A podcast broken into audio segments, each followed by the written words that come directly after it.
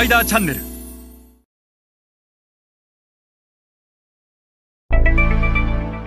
えー、皆さんこんにちは。スパイダーの森部です、えー、今日は、えー、先進グローバル消費財メーカーから学ぶ3つのキーサクセスファクターのまとめということでお話をします。でこの3つのキーサクセスファクターを知ってアジア新興国に展開をするのは知らずして出るよりも格段に成功確率を高めます。で逆に知らずして出てしまって出てからそのことに気づいてもなかなかそこからキャッチアップしていくというのは大変難しいことでございます。したがっていかにこれを出る前に学びそれを自社の戦略に織り込んでいくかということがアジア新興国の消費財ビジネスメーカーにとってのビジネスでは大変重要になります。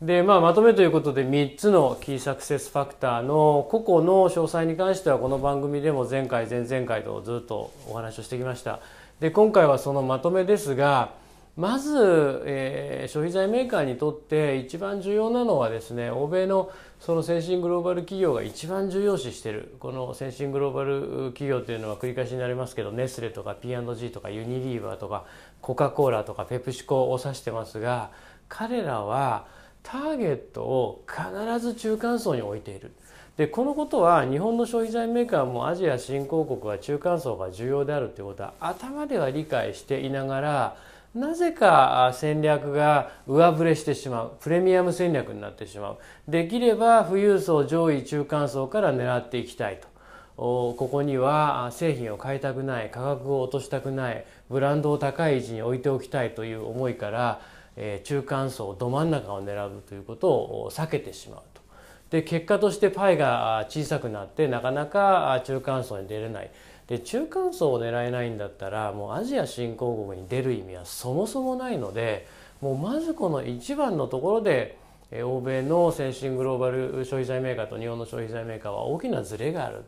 で中間層を自社は狙ってますよと。勝手に思い込んでいるんだけどもやってることは全然プレミアム層に、えー、フォーカスしてしまっているという企業非常に多いので今一度自分たちが本当に中間層ど真ん中狙ってるのかコカ・コーラは富裕層を狙ってないですよね。ですけどど真ん中の富裕層に商品が買われ、えー、中間層を狙っててもコカ・コーラのブランディングは決して、えー、そのいわゆる中間層以下のブランディングになっていない。貧困の人たちが飲む飲み物にはなっていない。むしろ高い位置にブランディングは維持されている。それと同じでブランディングとか、ステータスとこのターゲットっていうのは全く別個の次元の話なのであのブランドを気にして中間層を避けるっていうのはもう全くの間違い。アジア新興国では絶対に中間層ですよと。で2つ目がストアカバレッジを上げるための戦略的チャンネル構築。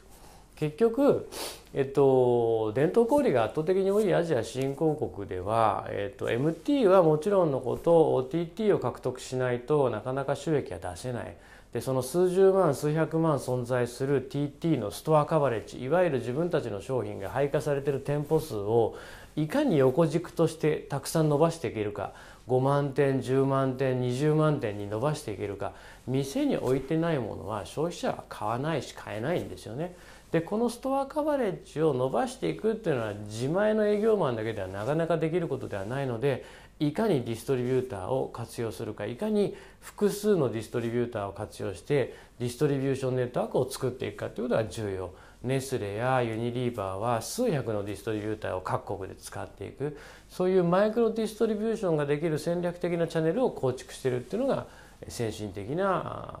消費財メーカーですと。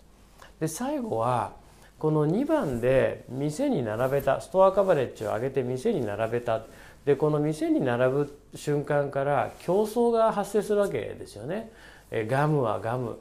ジュースはジュースチョコはチョコスナックはスナックで同じカテゴリーであの並んでいきますからドン・キホーテに並べない以外基本的に物というのはカテゴリーごとに並んでいくとそうすると競合と同じようなエリアに並べられた時に消費者が競合の商品ではなくて御社の商品を選ぶというこの選ばせることというのはもうまさにプロモーションへの投資なんですよね。でこのインストアマーケットシェアを上げるということはチャンネルの投資ではなくてプロモーションの投資ストアカバレッジを上げるのは2番のチャンネルへの投資ですが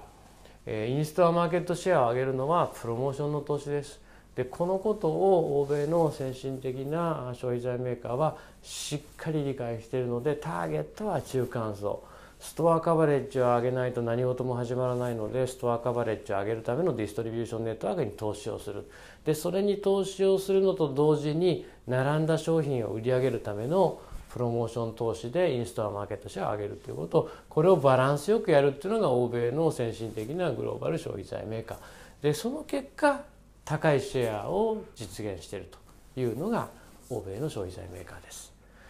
えー、それでは皆さんまた次回お会いいたしましょう。